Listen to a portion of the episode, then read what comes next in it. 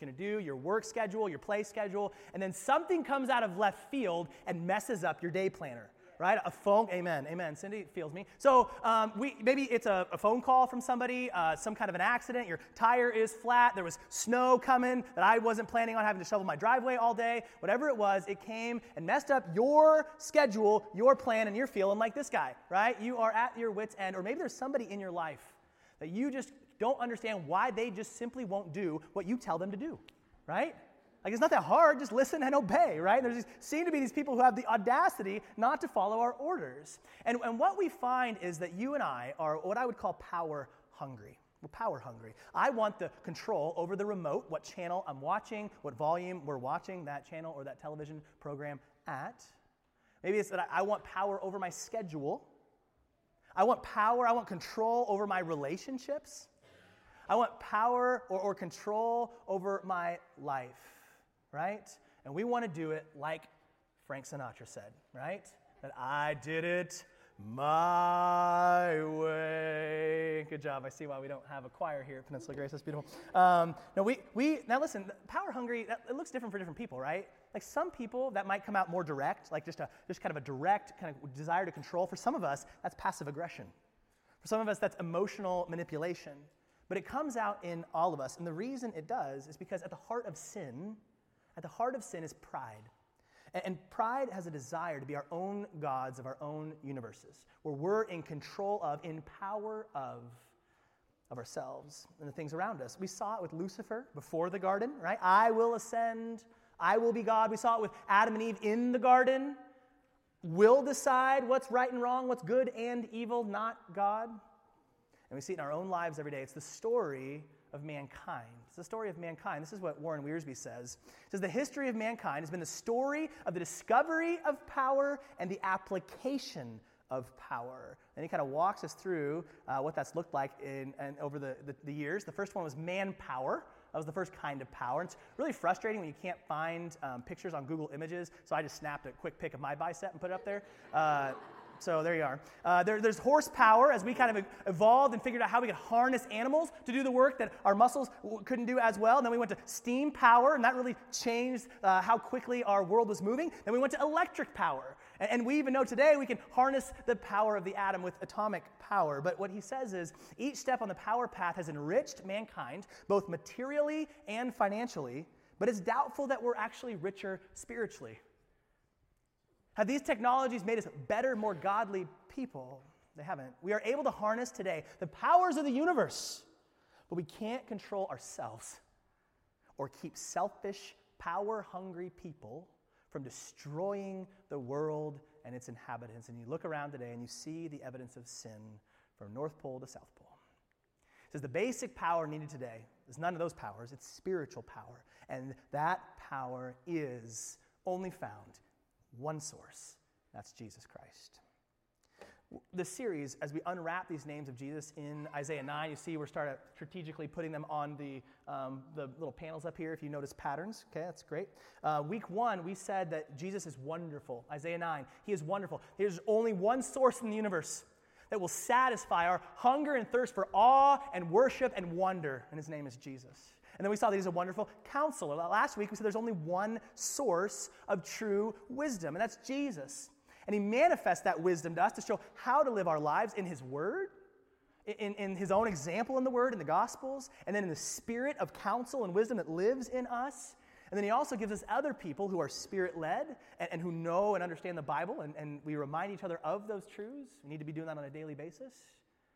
Then the cool thing, as we're seeing today's name, is not only does he give us the wisdom to show how to live the life that he called us to live, but in the name Mighty God, we're going to see that Jesus shows us the power to carry out those hows in our lives.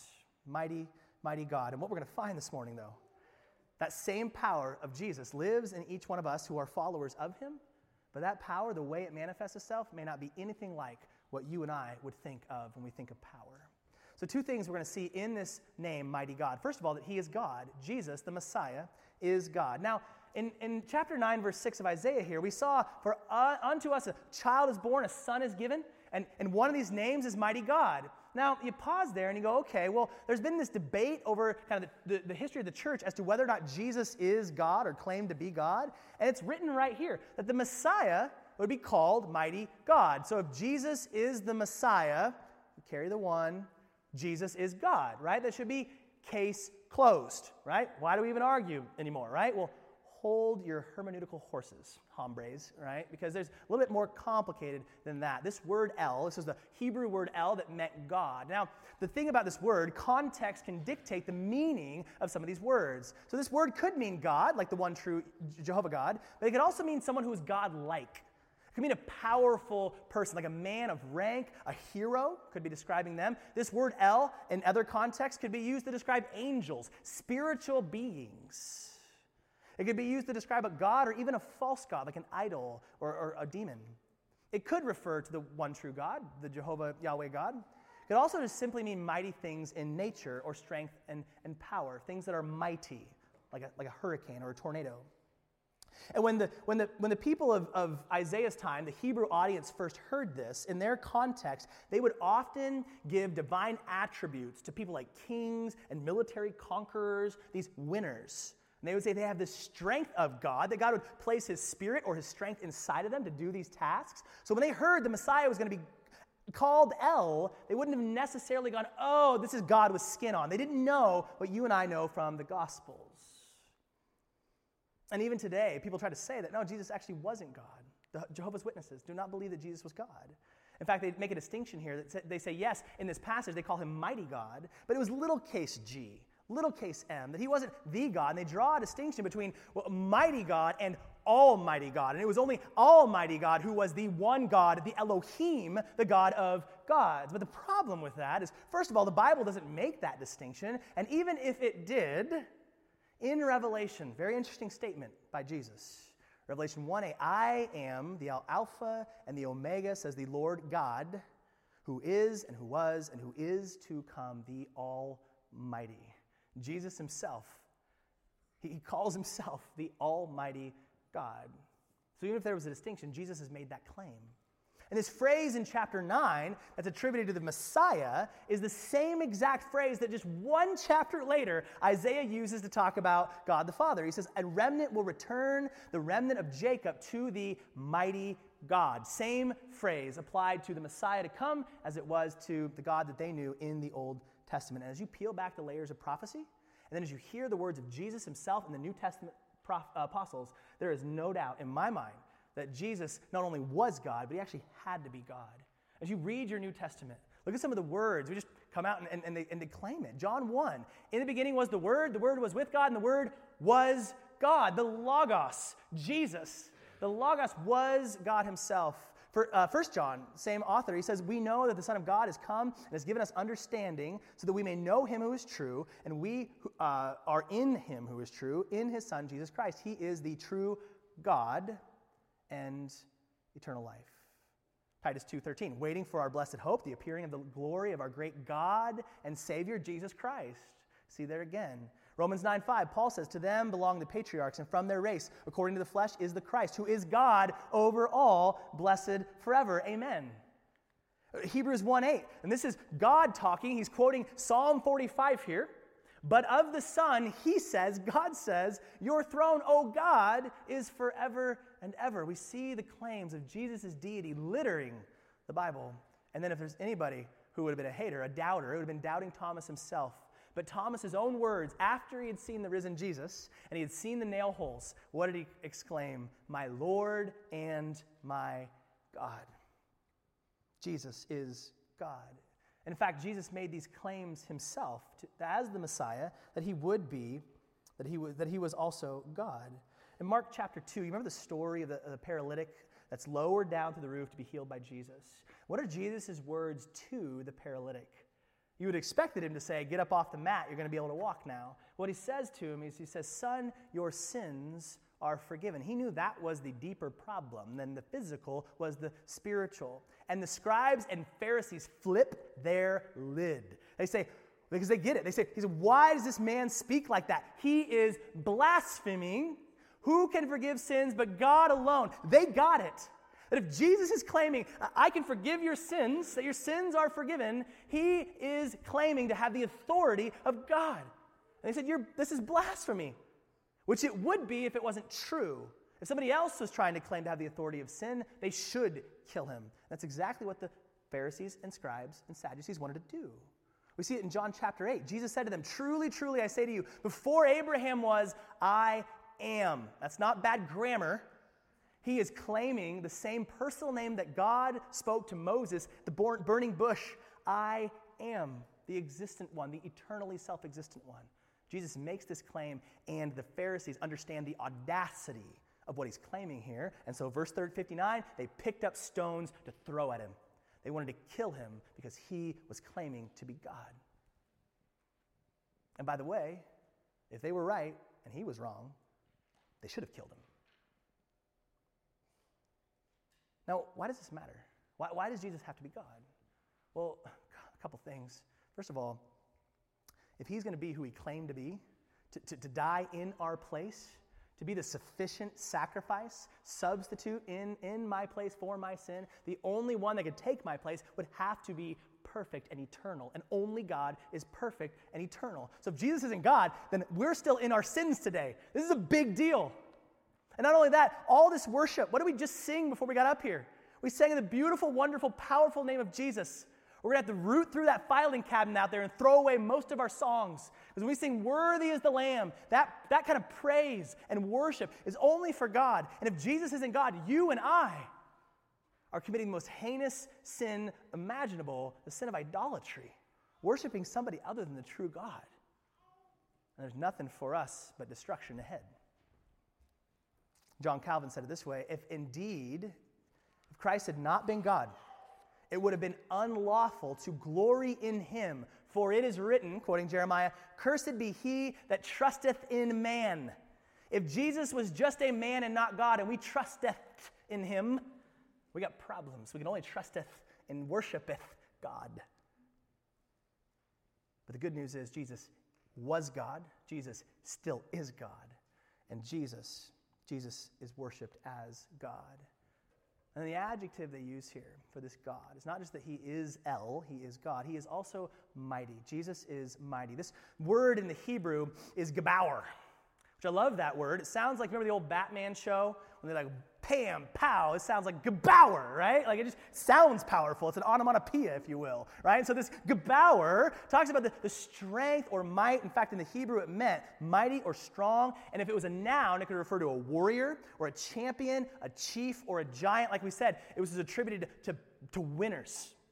And so like one of my favorite shows, American Ninja Gebauer, right? And you see these guys doing these feats, these, str- these feats of strength that I could never do, right? And this is a struggle for me just to do five and five, walking from place to place with my hips, right? But to see them scale these walls and hold on to things for as long as they do, it shows this, this Gebauer, this strength that they have. It's mighty, it's something to behold. Now, it says that this El, this God is Gebauer. What is he powerful, mighty to do? Well, we see his strength in creation, right? Colossians one, for through him, Jesus, God created everything in the heavenly realms and on earth, and he holds all creation together. That's power. That's a mighty God that could speak. Genesis one says, speak the word into being, the world and the universe into being by your breath, by your word, and then sustain it. That's power. And what scientists and astrophysicists are spending their, their entire vocations just to try to explore and label, God created, Jesus created with his word. That's a powerful God. But even more powerful than his, his might to create is his mightiness to save. To save.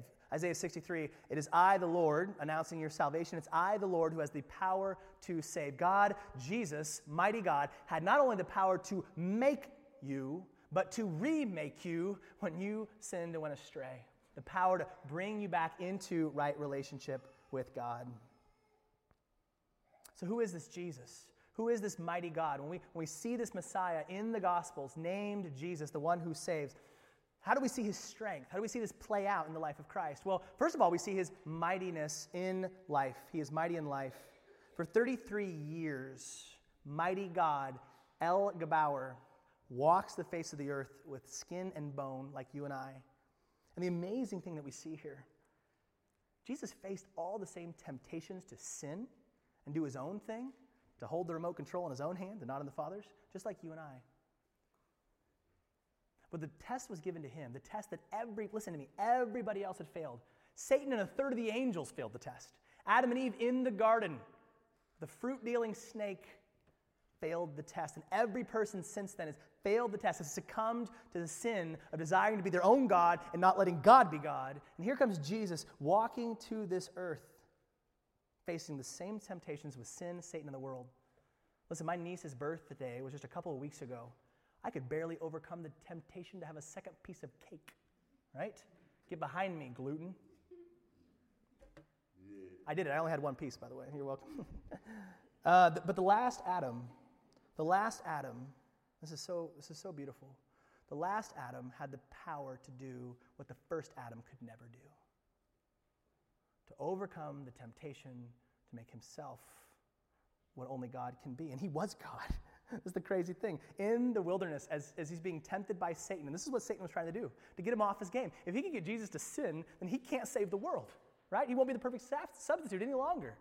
And I love the way Charles Spurgeon talks about what Satan's trying to do in the wilderness. He says, not one arrow out of the quiver of hell was spared. The whole were shot against him. Every arrow was aimed against him with all the might of Satan's archers. And that is no little.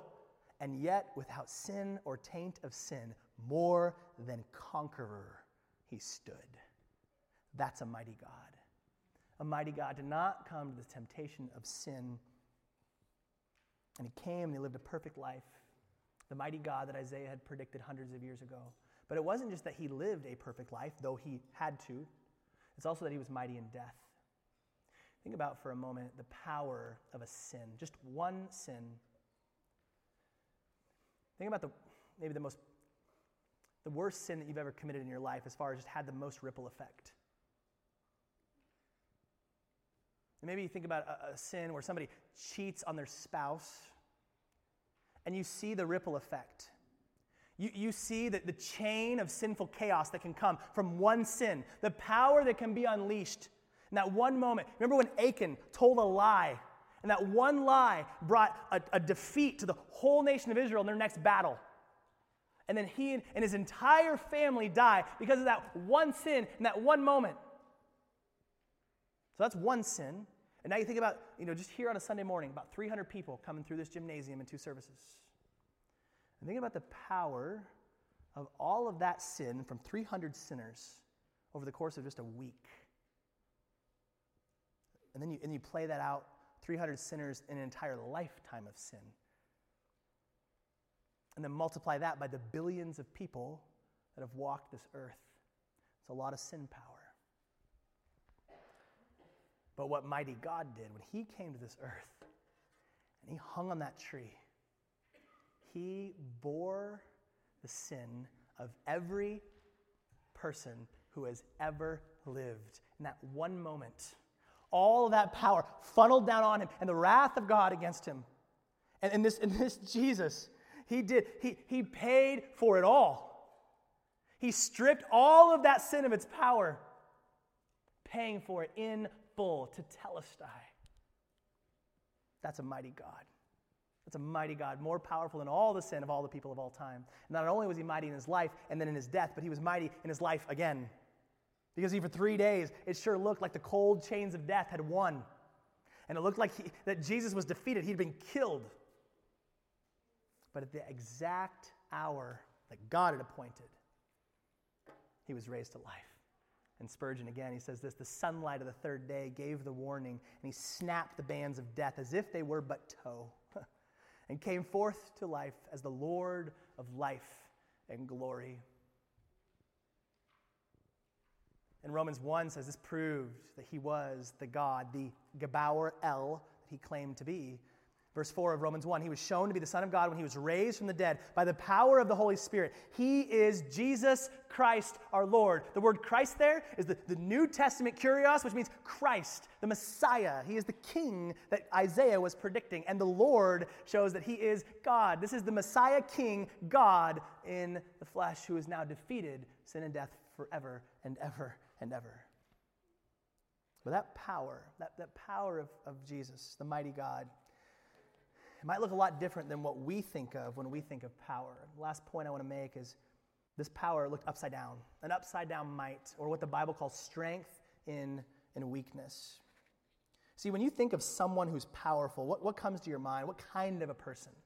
And I was thinking, I would think of a bodybuilder, right? Someone who's physically strong. You might think of a king, uh, someone who has a lot of political clout, right? Uh, maybe it's a C E O, someone with political uh, muscle, um, like a tycoon of a business. Uh, you might think of a president. Maybe you'd think of a superhero uh, or a superhero pastor, right? This was me as multiplication man when I was student teaching at K B H Elementary. In my hand, I had my multipliers. You see what I, oh boy. Um, so when you think of strong people, those are all the people you think of, right? So we have our mind, like physical strength, the ability to, to overpower others, to be in charge of a lot of things, a lot of money. And at a superficial glance, Jesus looked like everything but powerful. You think about the way Jesus came down to this earth. This is not how you or I would have written the story, right? He didn't come down like Lady Gaga at the Super Bowl. I was born this way, right? That's not, that's, he was not born that way, right?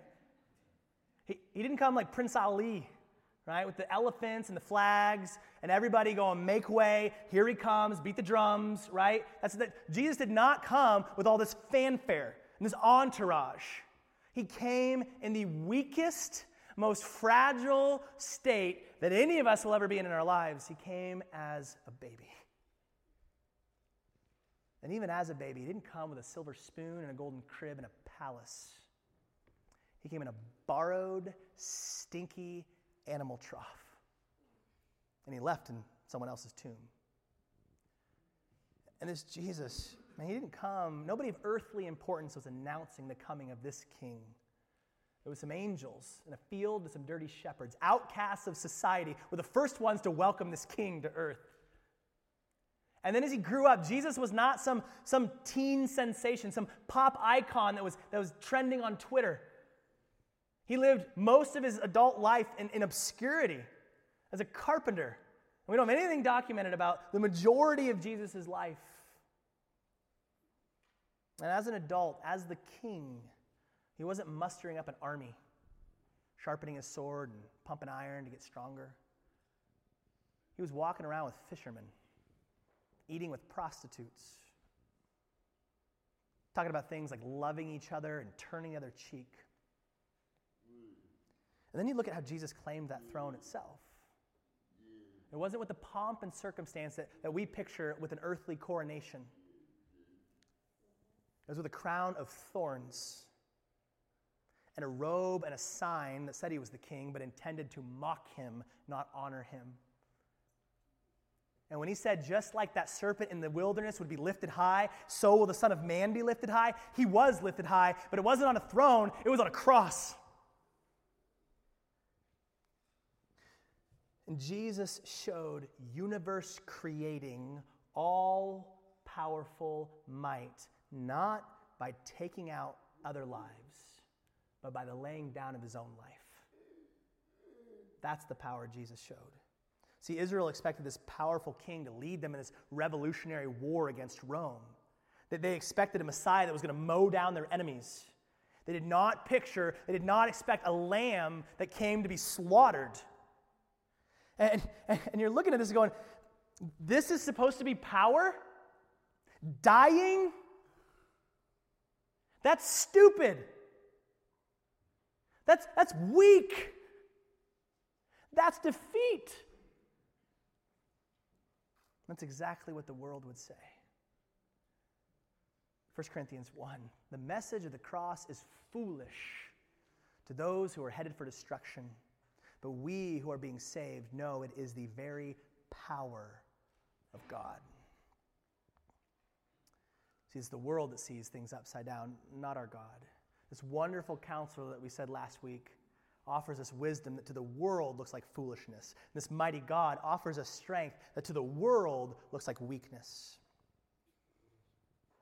Dying looks like weakness, right? It looks like fool. It looks like loss. If you had two people in a duel, and one of them shoots and kills the other one, who won? You don't walk over to the dead guy and go, man, you crushed it, right? But Jesus, in his infinite wisdom, he knew the real enemy. The real enemy wasn't outward. It wasn't the Roman Empire. Remember, the battle's not against flesh and blood. He knew the real enemy was within us. It's the sin nature. And ultimately, the problem there is that we are rightly judged and condemned against this holy God because of that sin. And so to overcome that sin, he had to pay the price. He had to cover our debt, pay our bill. That could only happen one way: the shedding of blood of a perfect, eternal life. The life that he had. And he had the power, the Gebauer, to lay down and pick up back again. This is what Jesus said about himself in John chapter ten. No one can take my life from me. He says, let me make it very clear. This is not going to be the Romans. This is not going to be the Jews being stronger than I am. He says, I sacrifice it voluntarily, for I have the power or authority to lay it down when I want to, and also to take it up again, for this is what my Father has commanded. Jesus, God, the sovereign, was in control of this entire situation. He lay it down. Nobody took it from him. Nobody out, out nobody outstronged God. I don't think that's a word. And when he came back to life, this resurrection proved that he had paid in full the debt of every sin of every person for all time. And now he offers you and I, and this is the crazy part, that, that new life, the new, the, the new resurrected Jesus that, that overcame uh, temptation, that resisted sin, that is, that is the power to create and to save. That same power, that same power lives in you and I. That's what the Bible says. It says in, in Ephesians one, I also pray, says Paul, that, that you will understand the great, the incredible greatness of God's power for us, in us, for those who believe. This is the same mighty power that raised Christ from the dead and seated him in the place of honor at God's right hand in the heavenly realms. Do you see this? Romans eight says the same thing. The Spirit of God who raised Jesus from the dead lives in you, and just as Christ raised Christ, just as God raised Christ Jesus from the dead, he will give life to your mortal bodies by the same Spirit living within you. You have the power of the resurrected Jesus living in you today. And we can skip down the seat, the street singing my Jock Jam song, I've got the power. Nobody's with me? Okay, that's cool. Um, here we go. Here we go. The... Uh, The power, though, to do what? See, he didn't give us the power, just like Jesus didn't come to take out other flesh and blood. He doesn't give us these, these big old muscles where we can start punching people, taking other people out, exerting our will, doing our thing. He gives us the power to die to our old nature, to sin itself, and to live a life of fruit-bearing joy to our God. But to tap into that power, I got to let go of the remote control. I got to let go of my day planner. I got to let go of the other people in my life and realize I'm not my own God. And I do not have the power to do what only Jesus Christ can do in and through me. This is one of the reasons that God lets us go through trials, to teach us this lesson. So we are so prone, even as believers, to grab that remote control once again. Remember when Paul asked God, he said he's had this thorn in his flesh, which we're still not totally sure what that was. He asked for that, that thorn to be removed. And what was what was the reply from, from his God? Second Corinthians twelve, it says, but he said to me, my grace is sufficient for you, for my power is made perfect in weakness. Therefore, I will boast all the more gladly of my weaknesses. Why? So that the power of Christ may rest upon me. And this is where he goes with it. For the sake of Christ, then, I'm content with weaknesses, insults, hardships, persecutions, and calamities, whatever comes my way. Why? For when I am weak, then I am strong. He realized that what God was leading him through was showing him that he was a jar of clay. And if there was going to be anything good, anything fruitful to come of his life, it would have to be a power source outside of himself. And oftentimes, it's only when we're brought to the end of ourselves and we see our own weakness, we see the only solution is to die to self in order to really live, that we're going to surrender control to the powerful, risen Jesus. And this is the upside-down nature of the gospel, right? This is what Jesus called us to. He said, you want to live? You got to die. Die to yourself. Pick up your cross. You want to save your life? You have to lose it. You want to be the greatest in the kingdom? You want to be the first of all? Then be last. Serve everybody else. You want to be rich? Give it all away. He says you want to be wise? Preach the foolishness of the gospel to this world. And everybody else, this looks like weakness. This looks like foolishness. But it's only when I let go of control that I find the true power of Christ in me. So I ask you this as we close this. What burdens did you come here under this morning? What trial? Maybe, maybe for you there's a fractured relationship that seems beyond all repair. Maybe for you there's an addiction that's new or that's very, very old, and it seems like you could never overcome that thing, no matter how subtle or how obvious it is to others. Maybe there is a trial. There's some kind of pain or suffering in your life or the life of a loved one. Maybe it's physical, maybe it's emotional, maybe it's mental, maybe it's probably all of the above. And there are days when we don't see the light at the end of the tunnel, and when we don't see how in the world we could make it through this thing. And it sure seems like this mighty God, if he's so strong, if he's, if he's done this thing for us, then why isn't he taking this burden away? I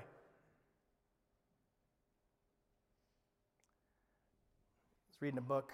The book was on marriage, but um, and I'd quoted it earlier in this series, but Gary and Betsy Rucucci, they talk about this, and it was in the context of marriage, but I, I believe this applies to all of our conflicts and sufferings. This is what they had to say, and this can be a tough word, but I want you, I want us to hear this together. Because, they said, God is sovereign and ever at work for our good and our growth in godliness. Because we have a strong God who's using all things for good, conflict or suffering or trials can always be redemptive. In other words, to be used for something good, a purpose. All conflict can be resolved. Yes, all. We have to underline that a couple times. We have thick heads to hear. Our God is able to resolve them. Our God, our God is able to resolve them. Therefore, any resignation, giving up, any, any despair, and ultimately hopelessness, you may feel emotions, you may feel regarding your situation, it stems far more from an inaccurate, inadequate view of God than it does from any view, accurate or inaccurate, of yourself or your circumstance. In other words, what we're saying to God is, my circumstance is bigger than you are.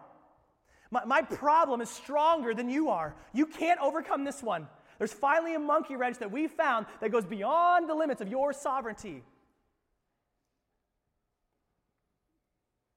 If God could raise Jesus from the dead, you think there's anything in my life or yours that he's not powerful enough to be there for us in? That he's not going to be able to finish what he started in us? That he's not going to be with us through the valley, to see us through the valley of shadow of death? Now, as surely as Jesus is alive, there is hope and there is power, Gebauer, from that L, available to us today. Now, now, now, Here, here the promise, and this is such an interesting way that Paul, what, what Paul is going to pray for here in Colossians one. He says this, we have not ceased to pray for you, asking that you may be being strengthened with all power according to his glorious might, the power of God. But here's what he says the power is for. For all endurance and patience with joy. Did you hear that? This is the power that's available to us today. This is the superpower we have. But it's not the kind of power that we think of. It's a power that, that I can do all things through Christ who strengthens me, to make it through any situation, to be able to endure, to be able to be patient when we don't know how long this is going to go, and to actually have joy in the midst of the tears, in the midst of the pain. His power doesn't promise us no hardship, that we're just going to skip through the spiritual bed of roses until we go see Jesus. What he promises here is that his power will sustain us through the trial, through the valley of the shadow of death. And he will make you more like Jesus because of this. If you let him, you will find true joy in delighting in the wonderful counselor, in the mighty God who's with you and will never leave you.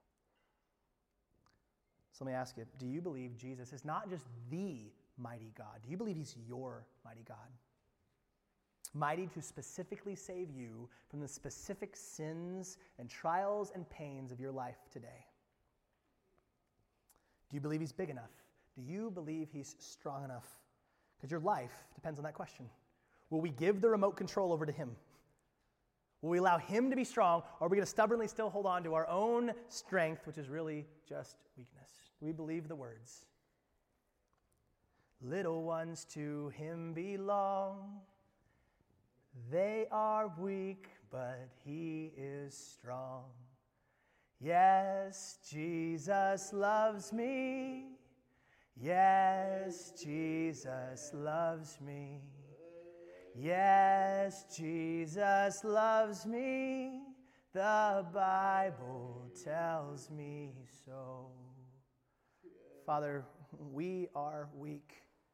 Jesus is strong.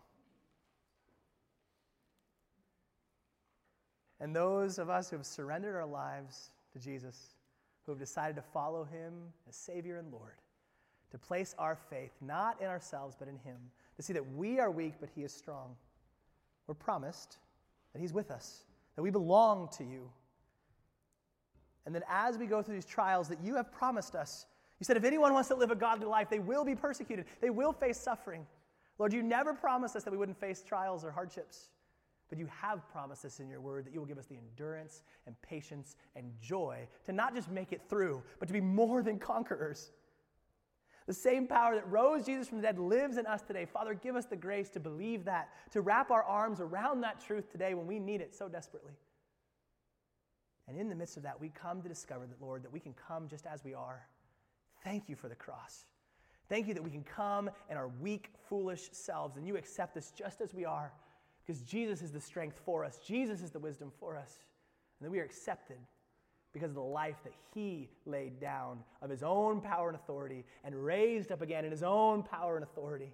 And it's that power that lives in us today to be able to do the things that you've asked us to do.